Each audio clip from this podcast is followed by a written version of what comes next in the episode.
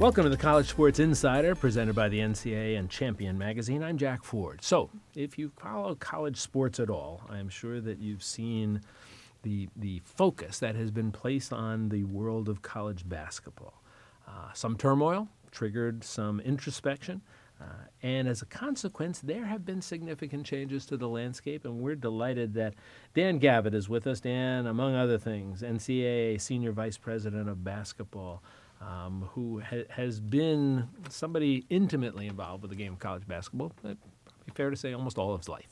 Um, we're delighted that Dan is joining us. Hey, Dan, nice to have you here with us. Jack, great to be with you. Thanks for having me. So we have a lot to talk about here, but I want to again to so that folks have a, a better understanding of your role. Just ask you, give me a, a, a quick bio, if you would, how you got here to the NCAA. Sure. Well, working backwards is probably easier. I've been here at the NCAA now for six years. Came as the vice president of men's basketball championships, essentially to help to run the Division One, Two, and Three men's basketball championships and the NIT, which the NCAA owns and operates. Prior to coming here, I was a, associate athlete, excuse me, associate commissioner of uh, men's basketball at the Big East Conference. Uh, back when the Big East was a 15-team, 16-team league, and um, before it kind of reformed in a couple different forms, and was there for six years. Prior to that, I was I was a Division two athletic director at a school called Bryant University, now a Division one school, um, and started my career almost 25 years ago as an assistant basketball coach, working for Rick Barnes at Providence College, who's gone on to do great things at Clemson and Texas, and now at Tennessee. A great place for you to start, given your dad's background and, Indeed, and his history yeah. at Providence. Yeah. So uh, let, let's get right away to the, these these issues that have been percolating around college basketball. Explain to us a little bit for folks who maybe haven't followed it that carefully, uh, the, the, the genesis of this uh, th- this period of reflection. I think is maybe a good way to put it. There was people might remember. Well, there was something. There was uh, there was a prosecution. There was an investigation. Uh, that got people to sit down and say, all right, we have to take a hard look at this now. Talk a little bit about that investigation and how it became the springboard. Sure, it's an important thing to put in context. This was less than a year ago that all this happened. Uh, late September, um, the U.S. Attorney's Office in the Southern District of New York um, broke a story of several indictments of uh, four college men's basketball assistant coaches, as well as um, executives from shoe companies and uh, those tied with agents as well, um, in, in uh, multiple schemes um, around basketball, college basketball recruitment in particular, um, which gave the game and the coaching profession quite a black eye and, and raised an awful lot of concern around the game. Um, as a follow up to that, NCAA President Mark Emmert um, appointed a commission chaired by Condoleezza Rice, the former Secretary of State to chair the group that was uh, quite a, an impressive group of people in higher education, in basketball, um, that worked for months from the early uh, week of, of, of, October through late April to come up with some recommendations back to the NCAA Board of Governors and NCAA leadership to make substantive changes um, at this time, really of crisis around the game and the integrity of the game. And um, since that report was made public in late April, the NCAA membership and NCAA staff have been working on implementing, coming up with legislative change and policy change to operationalize and implement those uh, recommendations from the Rice Commission. And that's been that's been the better part of the last you know year, but it's not quite yet a year. You know, it'll be. it's astonishing how much has taken place. It sure because has. Because as, as, you know, one of the criticisms has always been, and, and and I've often tried to explain this to folks. People will criticize the NCAA for not moving quickly, and I've tried to explain to people, uh, you know, not not being an apologist for the NCAA, but just realist the, the, the, realism of what it is that it's 1100 member institutions you know it's not something that can change course on a dime um, but the fact that so much has happened in the course of this year, I, I, think, is in some ways fairly breathtaking. Let me come back for a second. Sure. Let's go to the investigation. Did it disclose situations or allegations that people had not suspected existed? Or was this sort of an, an, an instance where all of, uh, all of what people had suspected now came to light?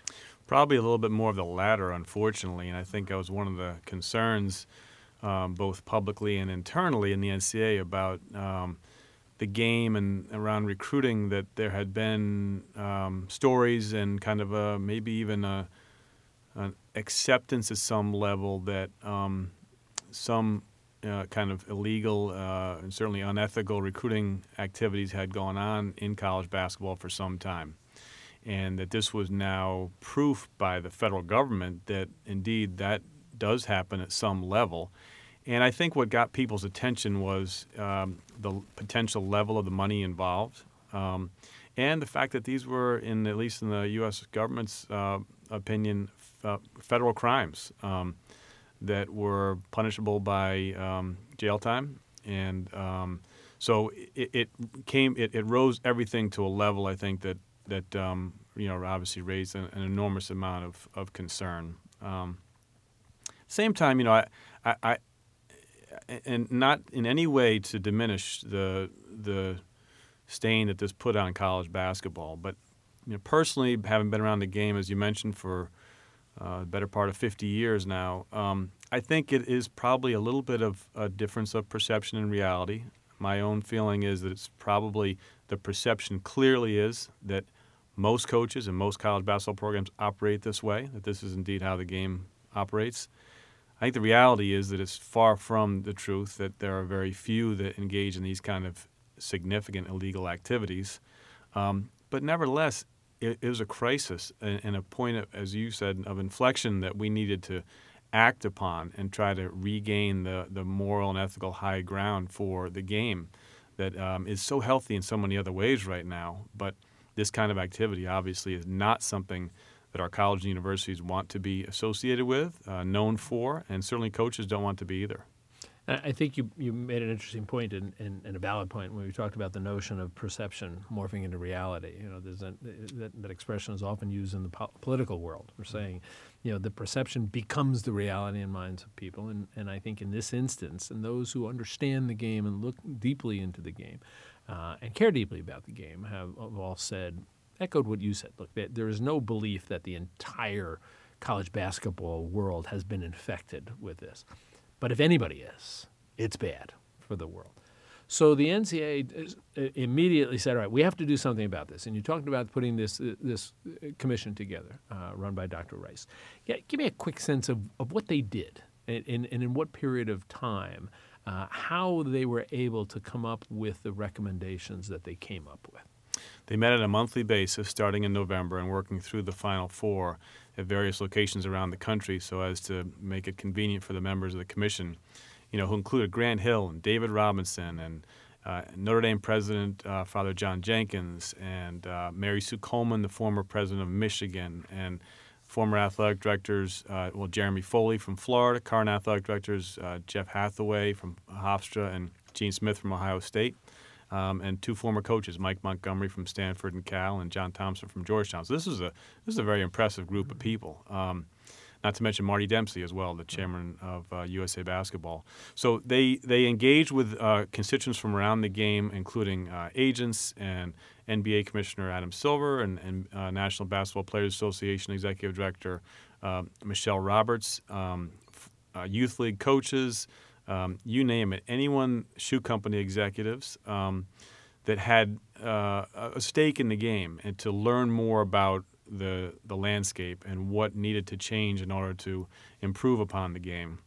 And through all those interactions, those interviews, and those meetings, they came up with a series of recommendations, uh, really kind of widespread that everything from governance to enforcement and infractions to youth uh, development and, and the game and the recruiting calendar um, and how we recruit student athletes, and came up with a really an integrated package that is meant to have, I believe, long-term impact positively on the game. And I think it's important to consider it as such that these are not kind of short-term fixes. There are no short-term fixes. If there were indeed, a lot of people smarter than me and others would have come up with those short-term fixes a long time ago.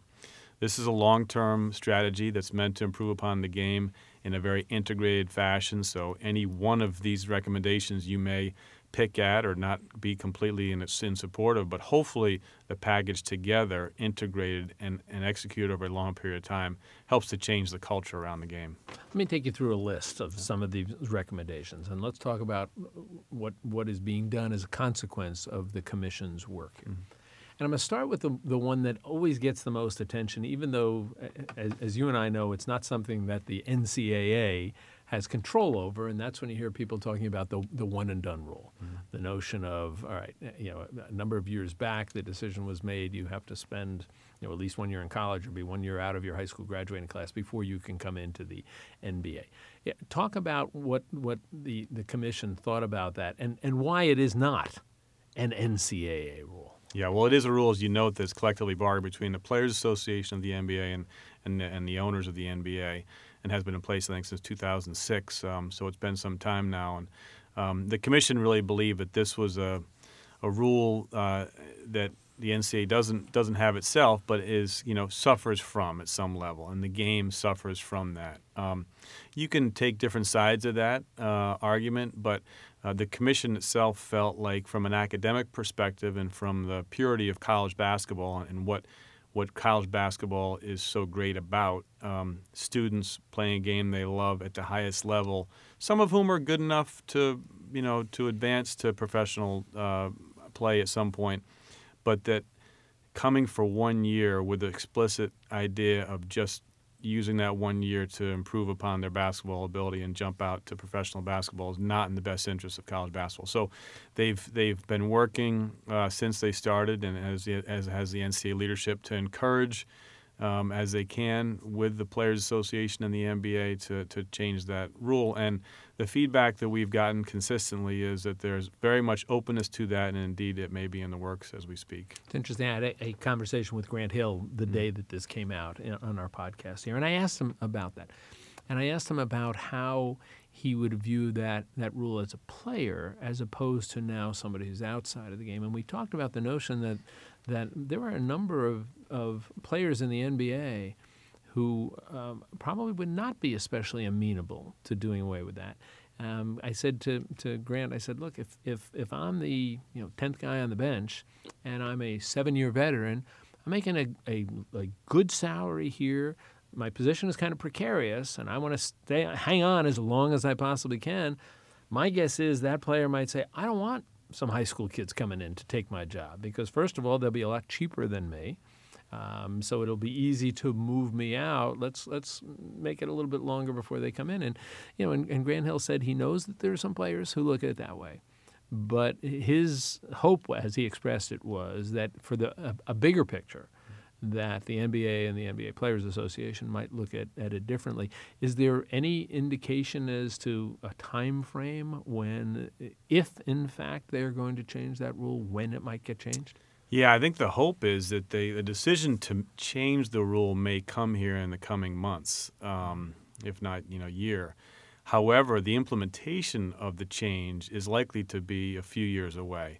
Um, what we're hearing is that the owners are open to this idea for sure. However, there have been a number of draft picks that have been traded in the last few years that are encumbered that have future draft uh, selections uh, in in play at maybe as late as 2021. Um, and in a perfect world, they would not like to implement this change until all those draft picks are are utilized in the current system.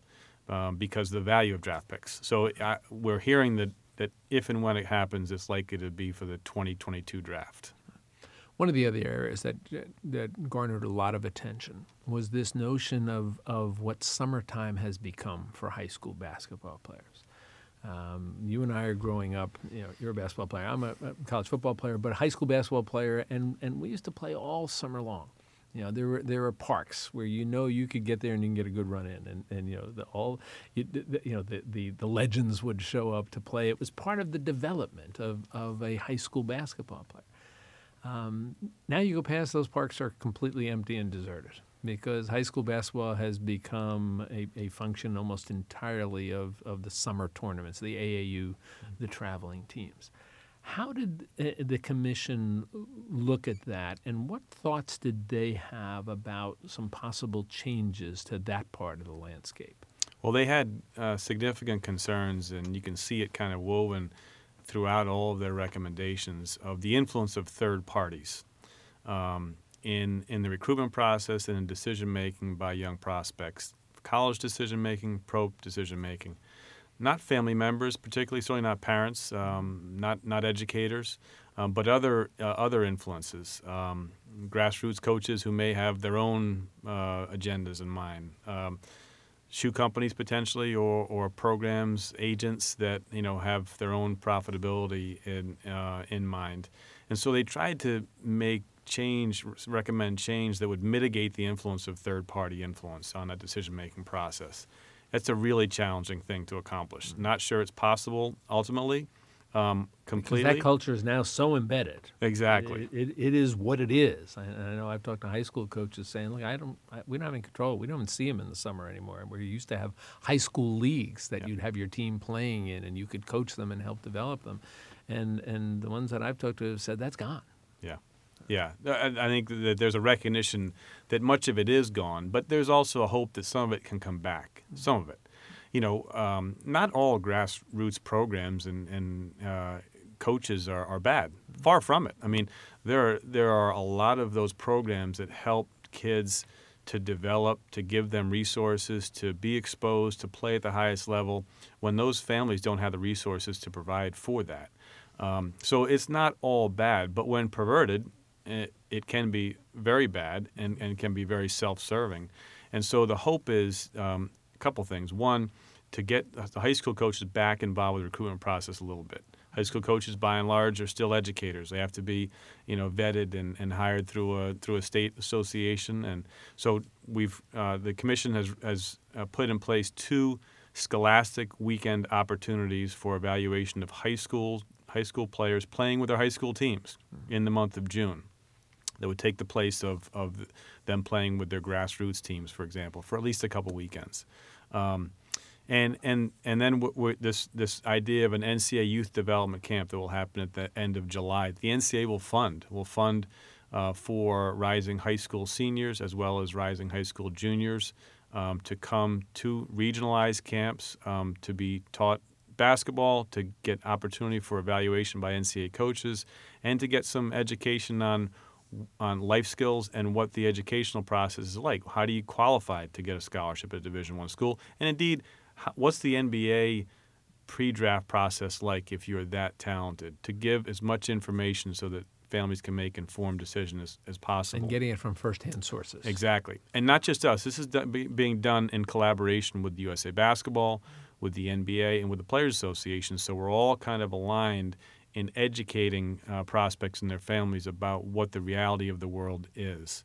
And, uh, and the NCAA will fund that for these prospects and for one parent or guardian to attend as well in the education of them in the process also. Where's the funding going to come for, for programs such as this, Dan? It comes from from the membership, uh, from the revenue that the NCAA generates. Um, much of which, as you know, is is derived from the Division One um, men's basketball championship, and the and the rights fees from our, our broadcast partners that um, that you know bring us March Madness every year. And so, we are taking a small portion of that, not just with the youth development camp, but in all the commission's recommendations, uh, to invest back in the game, to invest back in in our mission in at, at the NCAA in education and in, in, in high level athletics um, to hopefully provide a, a, better future.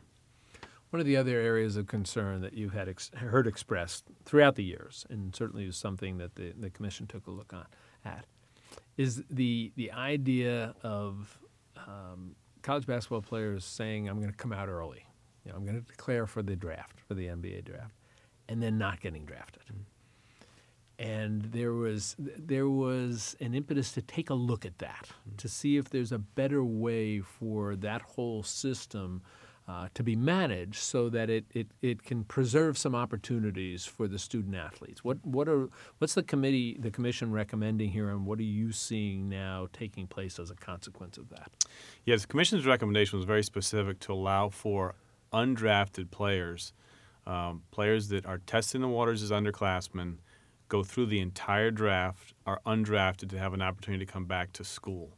And so, um, with some help from the NBA and the Players Association to amend their collective bargaining agreement, um, that will be a possibility in the future. What needs to change is that right now, if a prospect goes through the draft undrafted, they become a free agent automatically. Mm-hmm. And there is concern that, that a free agent playing college basketball could be called up by an NBA team at any time during the season. So we need the help of the NBA and the Players Association to change that rule, and, and they seem open to doing so. Once that does happen, then um, a, a, qualified number of underclassmen who are invited to the NBA Combine um, and go through the, the current pre-draft process would be able to go all the way through the NBA draft, and if undrafted, have a chance to come back to school within five days after the conclusion of the NBA draft. What about the idea of getting some some some advice from an agent, mm-hmm. from somebody who's a professional in the business? And I know one of the things the NCAA has said we want to do is to provide more sources of valid information for young people. But the, the notion of dealing with an agent has has always been a difficult one. Mm-hmm. What are we seeing in terms of suggestions about that? Pretty significant sea change as, as, as, a result of the board's actions here in the last week, and that is that um, current student athletes in men's basketball who are testing the waters after the conclusion of their season um, and upon requesting an, an, evaluation from the undergraduate advisory committee of the NBA would be able to engage with uh, formal engagement with, a, with an agent to help them through that process, to help uh, advise them and their families about the possibilities of becoming a professional. Um, and, and be able to accept uh, limited and reasonable um, uh, reimbursement of expenses. Expenses. Around so that. we're not talking about an agent saying, and by the way, here's $100,000 that'll take off the top of your contract. It's not that. It correct? is not that. No, it's not. And could that happen someday? Possibly. I don't know. But mm-hmm. this is the kind of first step towards, you know, the engagement with agents that um, that the membership has really been reticent to to consider in the past. Um, but I think why, why, do you think there's? Uh, you mentioned a sea change. I think that's yeah. a great term for it. These are some things that that in the past were almost don't go there conversations. Mm-hmm. mm-hmm. The notion of getting advice from an agent, the notion of declaring and being able to say, all right, I didn't draft, get drafted, I'm coming back, which mm-hmm. obviously would that's going to create some concerns for coaches in mm-hmm. terms of their planning, but uh, why do you think the, the, the, membership is willing to step back and say, all right, we've got to look at this dramatically different from the way we've looked at it in the past? A federal investigation. Yeah. I mean, I think, uh, and I'm not trying to be cute, I do no. think that the crisis uh, that was caused by the federal government looking into and, and charging people around the game uh, with, with crimes that, uh, as you noted earlier, that some feel like have been – uh, understood to be part of, of the college basketball world for some time, uh, I think made everybody stand up and say, whoa, we got to take seriously some of the things we've thought about in the past but have never had the stomach to move forward with. And this crisis, I think, and I think it's fair to use that word, at least as it related to this back in September when this all happened, and we can't forget that you know there was that kind of concern has has compelled the membership to consider things that were discussed before but never acted upon. Last question for you. Um, we could talk for hours, but well, last question for this conversation. Um, one of the things also that the, the commission took a look at was the idea of, of infractions, enforcement, who should be doing that, hmm. uh, what the consequences should be, and who should be subjected to those consequences. You know, I sat for a period of time on the Division One Committee on Infractions. It's complicated. Mm-hmm.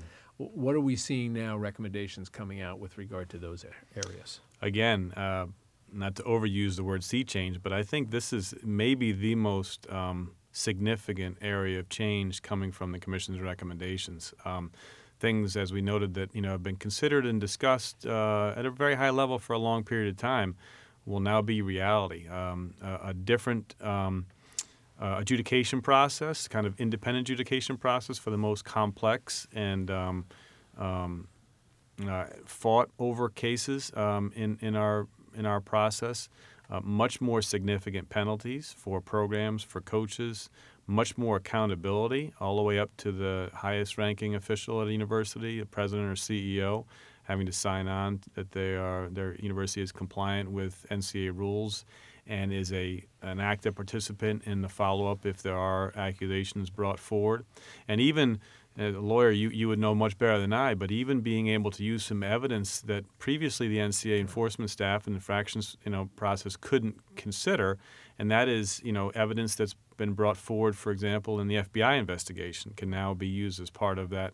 Um, the NCAA, NCAA doesn't process. have to generate it itself. They can they can adapt um, as you said, information that you know other commissions, prosecutors' information, which gives them access in, in, in a little bit more convenient fashion to a lot of information. Yeah, without a doubt. And um, I think from the public and media standpoint, when that I- information is really public knowledge and is acceptable at some level, was always kind of a disconnect that the NCAA process couldn't use that. And so, again, I, I do think that there's you know significant steps in the right direction, um, and and hopefully that will provide disincentive, um, you know, for bad behavior and, and certainly incentive for good behavior. And there's a lot of that going on, and and we just need to kind of get that back on track. Yeah, as I said, those of us who have been in the world know that the, the vast majority of student athletes are wonderful, hardworking, honest people. Uh, what you have to do is is fight against this notion of, as you talked about before, the perception overtaking the reality here. Well, it's a, it, it is a curious time in the college basketball world. Uh, it's interesting how we've seen throughout history that sometimes you need a crisis Yeah. to affect change, meaningful change, and it looks like that's happening here. Dan, it's always good to chat with you. I always feel like I learn a lot when I talk to you, even if I'm talking to a guy from Dartmouth. Great being with you, Jack. Really, this is a, a pleasure for me and a real uh, honor to, to talk with you. So thank you. Uh, my pleasure. Uh, we want to thank uh, once again Dan Gavitt, the NCAA's Senior Vice President of Basketball, for joining us today. That does it for this issue of the College Sports Insider. I'm Jack Ford. Thanks for joining us, and we'll look forward to talking with you again real soon.